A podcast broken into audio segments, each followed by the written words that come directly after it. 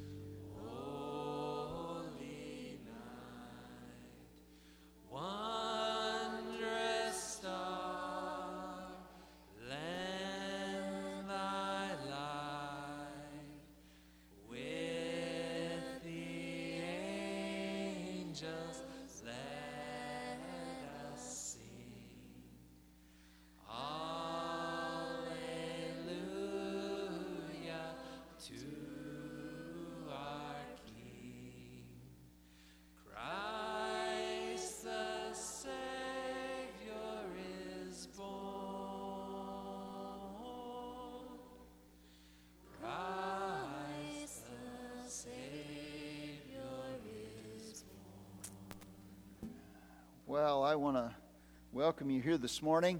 I'm glad that you're worshiping with us. And I don't know who, but uh, several of you must have been praying for snow harder than some of us were praying not for snow. So uh, the, the snow people won. So God, uh, God blessed us. God blessed us with a, um, I think it's going to be a white Christmas. So it's good, good. So just glad that you're here. I'd ask you to bow with me as we pray in preparation for worshiping the Lord through some time in His Word. Father, we come at this Christmas season and we remember the birth of Jesus. And I pray that as we remember the birth of Jesus, we would remember the reason and the purpose for his birth and for and also remember what that can mean for each and every one of us. I pray that you would guide us in our time of study in your word and may your spirit work in each of our hearts to do the work that you know needs to be done in each of us because you understand and you see and you know as we gather here and we come with smiling faces and bright sunshiny uh, smiles and all these things i just know that you know what's going on deep within our souls and i pray uh, that you would meet us where we need to be met this morning in Jesus' name. Amen. Well, I was thinking about Christmas, and I was thinking one of the, if, if we're really honest, I think one of the reasons most of us really like Christmas is because we get stuff, right? We get gifts. So, I want to ask you this morning what's one of the most favorite gifts you ever received? Socks.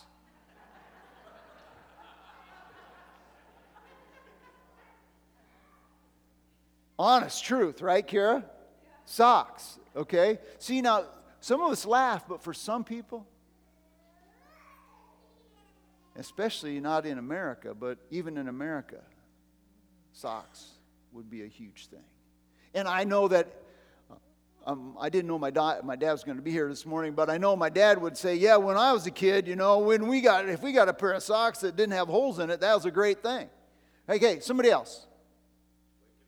Waking up was a gift. Okay, amen.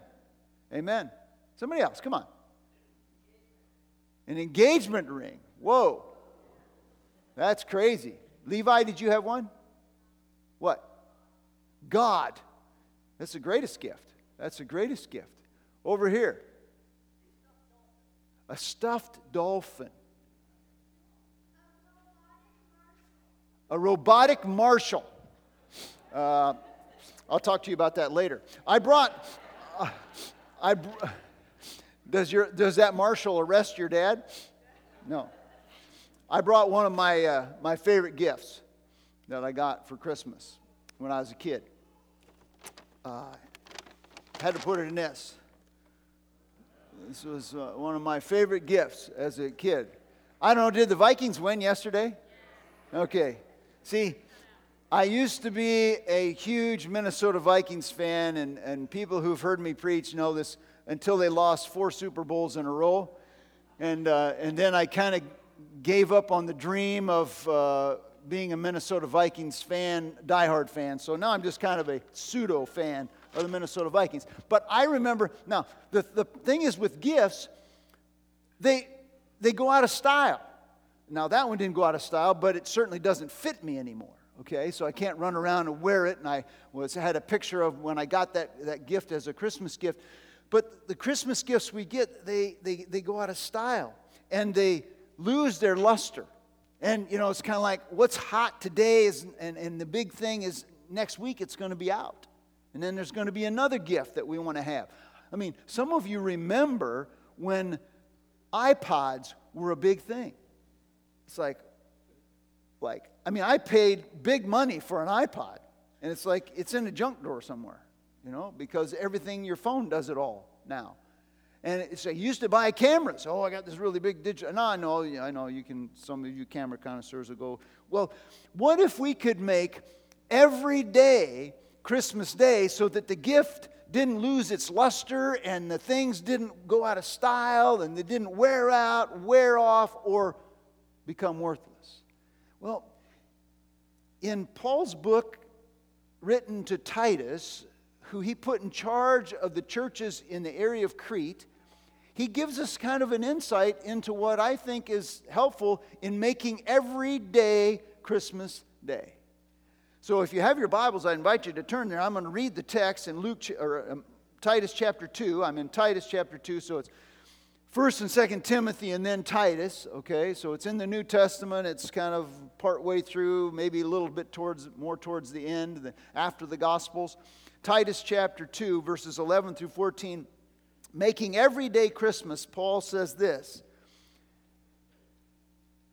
For the grace of God has appeared, bringing salvation to all men instructing us to deny ungodliness and worldly lusts and to live soberly and righteously and godly in this present age, looking for that glorious appearance and the, the great glorious appearance of our great God and Savior, Jesus Christ, who gave himself up for us that he might redeem us from every lawless deed and to purify for himself a people for his possession, zealous for good deeds. As I was thinking about what I wanted to share this morning, I thought, you know, making everyday Christmas, Paul drills down on how we can make everyday Christmas Day.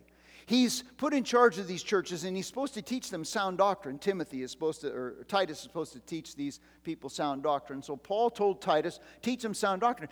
And he was doing it, but they were kind of messing up. And he was several times throughout this short book, he goes back and says, Look, your conduct needs to match your confession. Your practice needs to be consistent with your profession of faith. And it's not there. And in verse 10, which I didn't read, he says that you may adorn the doctrine of godliness. Well, how can they do that? Well, then he tells them. And so the incarnation, which he mentions in verse 14, or 11, I'm sorry, in verse 11 through 14, that incarnation gives us really the reason why the believer's behavior is expected to be consistent with their profession or their practice and their profession should be the same. And he says, For the grace of God has appeared, bringing salvation to all men. Well, what's grace? Huh? Undeserved favor. It's an unmerited gift. When I walked into the study here at Creekside Church on August 28th, there was a flowering plant in my study from someone in the congregation. An undeserved gift, an unmerited favor. Didn't ask for it, didn't expect it, it was there as an unmerited favor. He says the incarnation is the, the grace of God. He says, For the grace of God, that unmerited favor of God has appeared. God's gift has appeared. When did God's gift appear?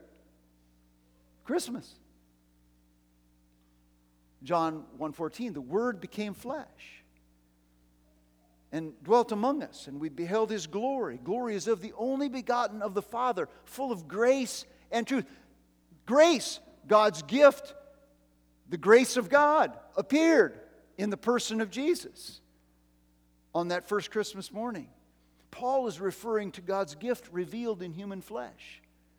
Christ's coming to earth. So, the three ways that the incarnation, at least I think, provides motivation for our conduct to match our confession, and each of these ways shows us how we can make every day Christmas Day. First of all, the incarnation brings salvation to all men. For the grace of God has appeared, bringing salvation to all men. That's what the text says. Christ came to earth to make provision for every human being to become a child of His. And particularly, he, he kind of delineates what he, what, you know, from every walk of life. In the previous verses, he says, older, he addresses the older men, the older women, the younger men, the younger women, slaves, people from every kind of background, every kind of station in life. He provides salvation. But then, you know, okay, so, but salvation from what? Or deliverance from what? That would be a natural question. He came to provide salvation, but salvation from what? Well, the text lays it out for us. If you look at verse 13, he says, looking for the blessed hope and uh, appearing of our glory, of the glory of our great God and Savior, our great God and Savior, Christ Jesus, then verse 14, who gave himself for us that he might redeem us from every lawless deed. That's the key. Save us for what? From what? From every lawless deed. He came to redeem us from every lawless deed. But then you got to know what redeem means. Here we go, these word studies, you know. It's like, well, but if you don't know what the word means, how can you know what it means? He redeemed us from what? Redeem means to pay the price of release. It's a term that was used in the slave markets. They would purchase that person and buy their freedom, they would buy them out of the slave market of sin. It's the price of release. So, what the text says is that Christ, that he might redeem us from every lawless deed, purchase us out of, pay the price to release us from slavery to sin. Our family took a vacation a few years ago, and we went down to Lake of the Ozarks. And instead of trying to drive two cars, we, we because one of us had to come back early, we parked one of our cars at a gas station in southern Iowa. And I went into the gas station owner and I said, okay, we, we're going to leave this car for a couple of days. Where can I park it? Oh, yeah, just park it over there on the other side of the building. Just drive up there and park it there. I said, uh, we're going to be here. It's going to be here for a couple of days. Is that okay? Yeah, no problem. No problem. You know, it's no problem. Okay, so we went down, celebrated Christmas, came back, went to the gas station. Car's gone. Where's my car? Oh, well, they, they towed it. What? Yeah, yeah, it was, it was parked in front of an unloading zone and you can't leave it there. And so we had to tow it away. And now it's in the impound and you can go down there and pay the price of release. Didn't have to pay the price of release because I uh, had a little discussion with the manager and I said, Look, I was told explicitly by your worker that it was okay to park it there. So they paid the price of release. But somebody paid the price of release. The text says that the grace of God appeared, Christ appeared, bringing salvation, deliverance from every lawless deed by paying the price of release. Every one of us is lawless by nature and by choice, stubborn, rebellious, self centered, arrogant, independent. And the Bible says all of us are in that condition. And then the Bible says we deserve God's wrath because of it. Now that doesn't seem, well, that doesn't seem right. Well, God is perfect. We're not. And He can't stand in the presence of imperfection. And so when we are distancing ourselves from Him, there is a price to be paid the grace of God in Jesus brought salvation, but how? How did he redeem us? Well, the text says in verse 14, he gave himself for us. What does that mean? Well, if we deserve payment, then somebody has to pay. And when it says that he gave himself for us, it means in our place. So instead of us paying the price, he paid the price to release us from the penalty of our sin. I remember when one of our children had messed up, they had sinned, they had violated the laws of the household, the Smith household, and consequences were forthcoming. So I took them into our bedroom, and uh, you can talk to me about this later, but uh, we, we, we did practice corporal punishment uh, at, at certain points in life. Uh, there are certain occasions that we, we did this, not every time, but, and so this was one of those times that I said, Now, you know what you did was wrong. Yeah. And you know, I told you not to do that, and you did it anyway. Yeah. Well, you know what, what should happen? I should get punished. Okay. So, what I did was, in this instance, I didn't do this with my children, but I took off my belt. And I knelt down and I said, Here, you punish me. They looked at me like I was strange. I said, No, I want you to take this belt and I want you to swat my backside very hard.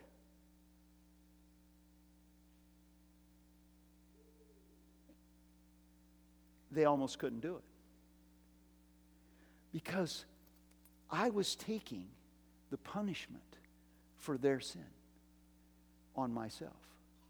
And what the text of Scripture says is that that's what God did in His Son Jesus Christ. He took that which was causing our death on Himself, our sin, so that He died in our place so that we might live.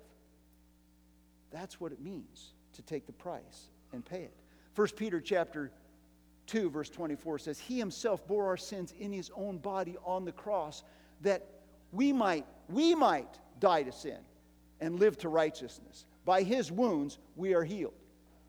What's it mean? We might die to sin and live to righteousness. Why? He did it for us in our place. That's what it means to have your sins forgiven. In him we have redemption That's what redemption means. He paid the price of release to release us from our sins so that we might be saved and delivered from it. See, heaven's love came down on the first Christmas morning. Heaven's love came down, reaching to save the world from sin. A baby wrapped in a manger, right? Fast forward 33 years. And that baby was a grown man who was crucified on a cross. And they took him down from the cross and they laid him in linen clothes and rested his body in a tomb. Three days later, he rose from the dead, proving that he had victory over sin and death and conquered it. That's what Jesus did salvation from our sins. The grace of God appeared, bringing salvation from our sins. Possibility of it for all men who would believe. He died in our place so that all who believe, who trust in Christ, will have eternal life. What does it mean to, to trust in Christ? What does it mean to, to rest in Him? A baby wrapped in, in swaddling clothes and lied in a manger. He died. And it's not a matter of us doing the work.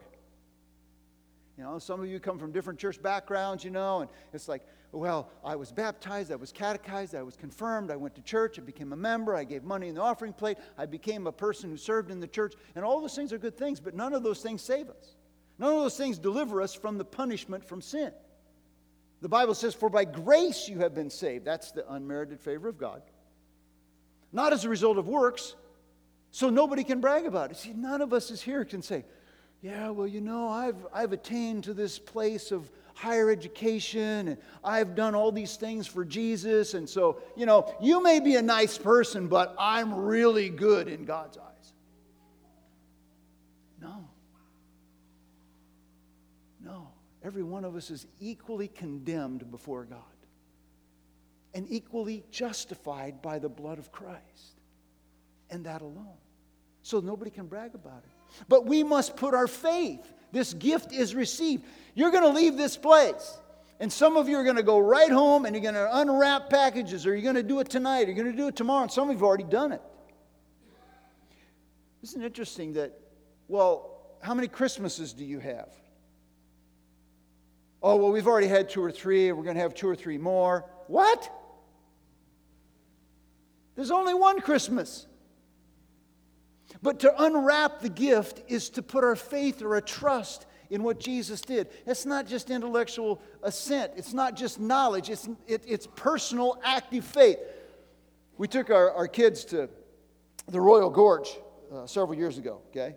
And uh, we, uh, when we were at the Royal Gorge, we decided we are going to go across the tram that's in the Royal Gorge. Now, I don't know, maybe you've never been to the Royal Gorge, but the 2,200 feet across, 1,200 feet down to the Arkansas River. And you're going to ride this little car that's about as big as this platform on suspended on a cable. Now, how stupid do you have to be to get in that car? So maybe some of your engineers. I know one, at least, engineer here. And I bet that person didn't even get out and inspect every rivet and all the tension and the cable. They can't do a metal test on uh, what the cable's made of and is it have the tensile strength to handle going across the bridge or across the, the um, gorge there. See, what it means to put our faith or trust in Jesus is actively getting just like actively getting in that cable car. I mean, I can know about the cable car. You saw the cable car. I can understand that if you get in the cable car and they get the engine going, you'll go across. But if I actually really trust, I get in the cable car. If I actually really trust in what God did through sending His Son Jesus, I, get, I, I put my faith and my trust. I say, Lord, I'm a messed up person. And I'm headed for hell. I know that. I deserve your judgment, but thank you so much for sending your son Jesus, who died on the cross and paid the price for my sins, that I might have forgiveness and the promise of eternal life. I want to surrender my life to you and ask you to lead me and guide me and direct me. That's what it means to put our faith in Christ. And when you receive that gift, it is the person of Christ who satisfies our deepest need, which is for forgiveness. Now, I know every commercial you watch says you have a deeper need than forgiveness. You know, you need whatever they are selling. That's what you need. No, you don't. We need forgiveness. But this person of Christ who satisfies my deepest need for forgiveness when I put my faith or my trust, he also heals my deepest hurts. He comforts me in my deepest sorrow. He guides me in my confusion. He gives me wisdom when I lack none. He gives me strength when I am weak. He gives me power to overcome sin, the presence and the power of sin in my life. Colossians 2 verse 9, Paul says, And in him, in him dwells all the fullness of God in bodily form, and in him you have been made complete. In Christ, we lack nothing that we need. Now, that's a gift that keeps on giving. Really keeps on giving. On this Christmas Eve day, I want to ask have you received the greatest gift, which we were reminded here was God? God's Son, have you received the greatest gift? By personally trusting in Jesus and his death on the cross. And if you haven't, I just would like to challenge you to do that. And to, you know, step into that tram, which basically is just a, a one way to do it, is just to pray, put our trust in him. And I challenge you to say, well, is that not what Christmas is all about? Yeah, okay, but I don't really buy that Christmas stuff. Okay, I, I can't make you. But what I can say is that's what Christmas is all about, and that's why God get, did give his son. I challenge you to unwrap that gift. And if you have received the gift, I just want to challenge those of us who received the gift to rejoice in the gift. Just find some time and just bow before the Lord and just thank Him for that undeserved favor of rescuing me from a life of destitute sinfulness and wretchedness that is so empty and vacuous and vain. See, in Christ I have purpose. In Christ I have power. In Christ I have forgiveness. In Christ I am complete. And apart from Christ, I'm nothing. And then I want to ask you, they see, if you look at the text, you see that He saved us not from, only from, but He saved us for. For the grace of God has appeared, bringing salvation to all men, instructing us that denying ungodliness and worldly lust, we should live soberly, righteously, and godly in this present age. He saved us to be transformed. So it's not just a gift we receive, but it's a gift that we give. So that we share this gift and we show the love of Christ in this gift. That's what he called us. And he says, to purify for himself, and then a people for zealous for good works. That's, that's verse 14. You know, when, when we're saved by grace through faith, then it's a natural response to give and love and show. Paul said in 2 Corinthians 5:17, therefore, if anyone is in Christ, he's a new creature. The old is gone and the new has come. So there's a change. And that's what God has called us to, is to reflect that change so that we rejoice in our salvation and we reflect our salvation through how we live. And then finally, the text says that we, the incarnation brings the expectation of glorification, looking for that blessed hope, which is Christ's return. You see, He came the first time to provide salvation, He's coming the second time to take us all into glory, where all the pain and sorrow and confusion and hardships of this life are over. And that should be a motivation to, to live, live rightly and to honor Him. To give you a picture of that and an illustration of that, I'm going to read a story, if you'll indulge me for a few minutes.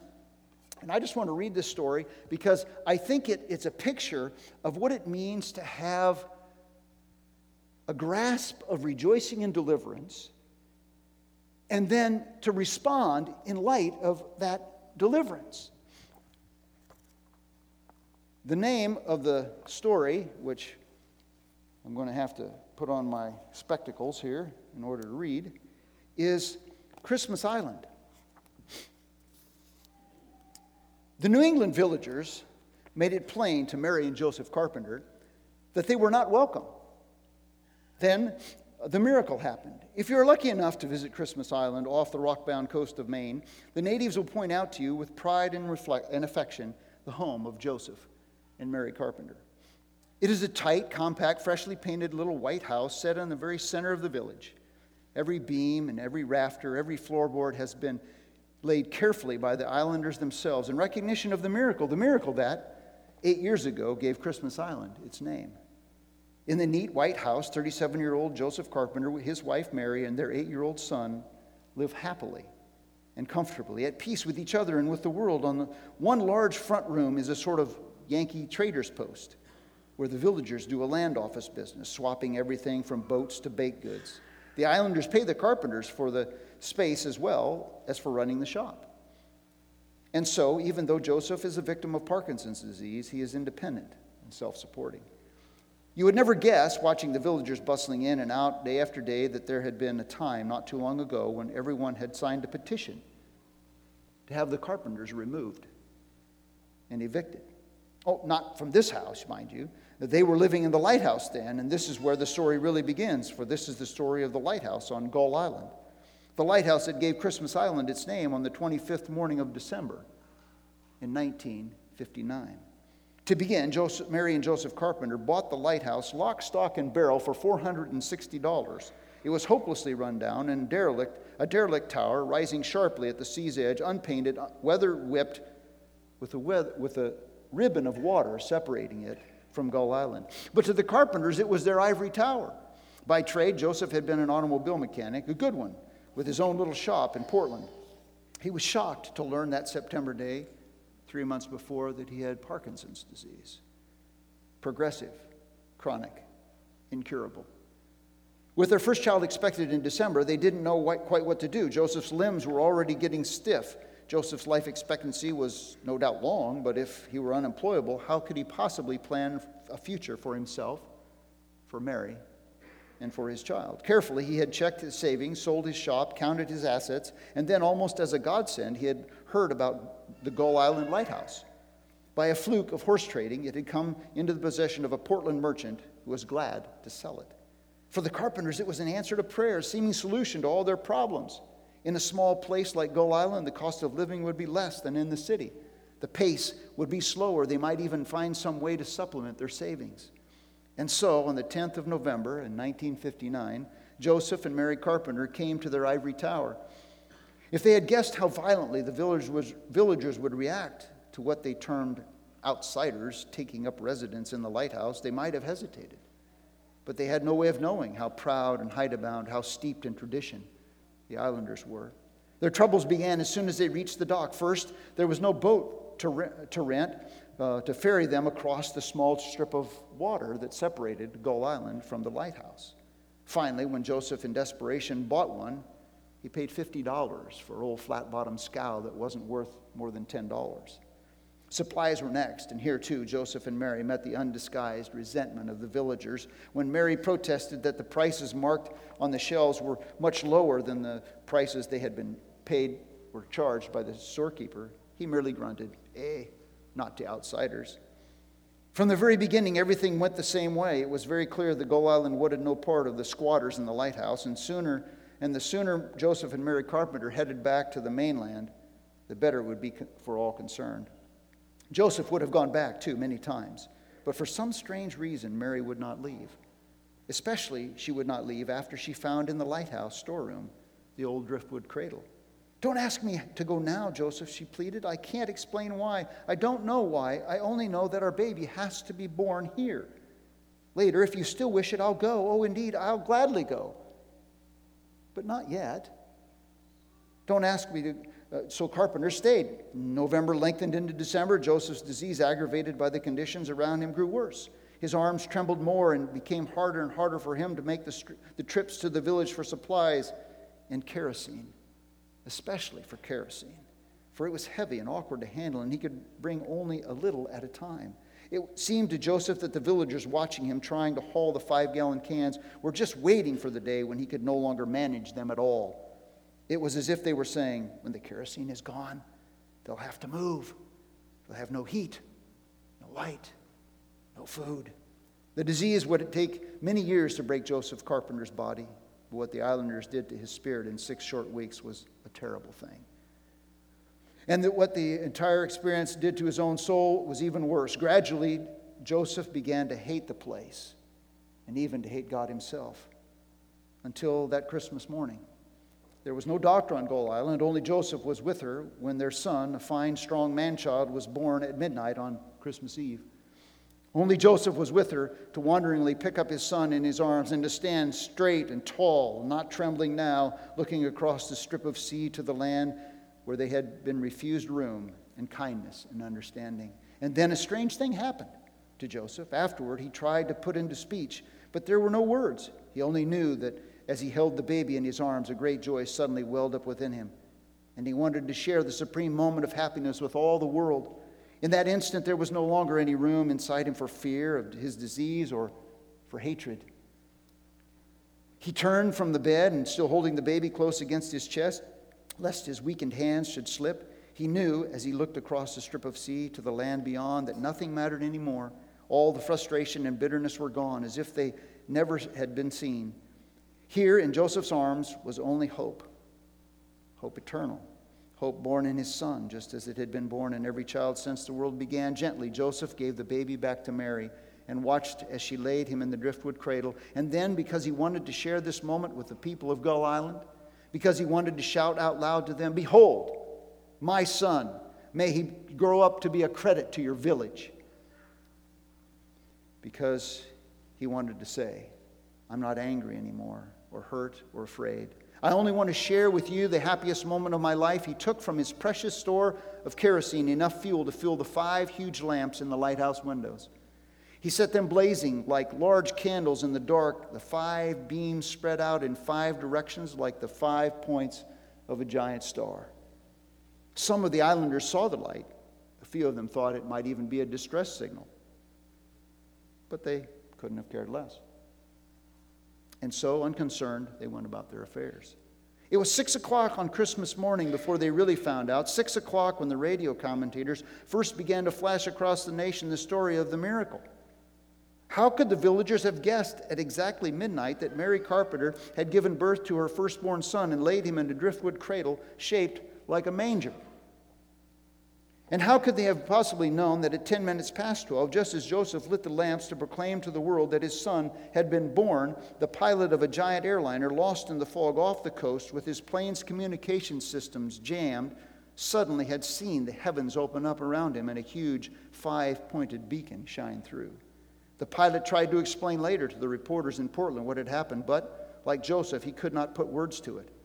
All he could tell was that as the sky broke into light around him, he saw in one horrified instant that his plane was headed straight toward a crash landing in the center of Gull Island with its multitude of snug little homes clustered close together.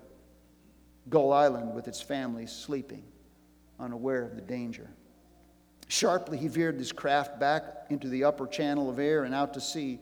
Then, with the beacon to guide him, he found his course, and like a wise man led by a star, he carried his 88 passengers to a three point landing in Portland, leaving Christmas Island quietly asleep under its Christmas star. And now you know how the island got its name and why the villagers built the house for Joseph and Mary Carpenter. You know, too, why Christmas Island seems different from much of the rest of the world. The reason is that the Spirit pervades the island, a spirit of love, understanding, and tolerance that is rare and genuine and wonderful. It is a spirit that never can die because it's part of the miracle of Christmas, which, after all, began with the birth of a baby and a star of forgiveness his father lit saved the world. Making every day Christmas Day means that we receive the gift that God gave in His Son. And then we respond to that gift continually, rejoicing every day and letting our awareness of our forgiveness impact how we live every day. Showing and sharing the joy that we have received. And what better way to remind us of what God did for us on that blessed Christmas morn in the incarnation and point us to the purpose of the incarnation to propel us to live in rejoicing from that incarnation and to remind us of his coming again and glorification than to break the bread and to share the cup around the Lord's table, which is our practice. And in doing so, we follow what Jesus says do this in remembrance of me, because it is the reason for the season that Christ came to live, to die, to rise, so that all who put their trust in him would receive the gift of salvation and can give that gift and show that love each and every day. And so, as you listen to our praise team sing, I want you to do some reflection. If you're here and you're maybe an antagonist or you're maybe apathetic towards this whole person of Jesus and the walk with Jesus stuff, all I can do is say, I just invite you to consider what Christ did on the cross and to pray and surrender your life. Because you can live in your own self directed life, and I'm telling you, it's empty. Or you can yield and find fulfillment. And those of us who know Christ, just take some moments to, to reflect on what Jesus did in coming to this earth. And then, as you feel the Spirit lead, get up and make your way. There are three tables uh, to the bread and to the cup. And come back and join us and sing. Lord, give us grace to receive these gifts as a reminder of what you have given to us, the greatest gift of your life, so that we can be redeemed and rescued and live in light of that. We pray in Jesus' name. Amen. Rejoice, rejoice, Emmanuel shall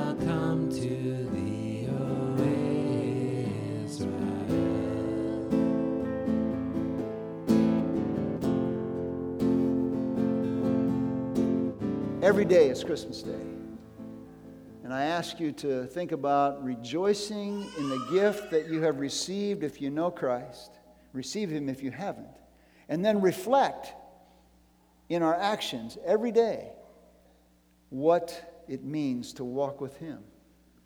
Let's pray. Father, by your grace, move in us and through us. I pray for those who may still be doubting, may still be uh, resistant, that your Spirit would work to help them see that the reality of Jesus is historical and it is real. I pray that you would turn their hearts by your grace. I pray that those of us who know you, that we would rejoice in the salvation that is ours, that we would reflect that salvation even today and every day in the way we interact with each other and with other people. And I pray that the light of, in light of your coming again, we would be motivated to hope in that blessed assurance that's going to be ours when we're with you forever in glory. Go with us now, and may we celebrate in the true spirit of Christmas. In Jesus' name, amen. Lord bless you. You are dismissed. Thanks for joining us, and have a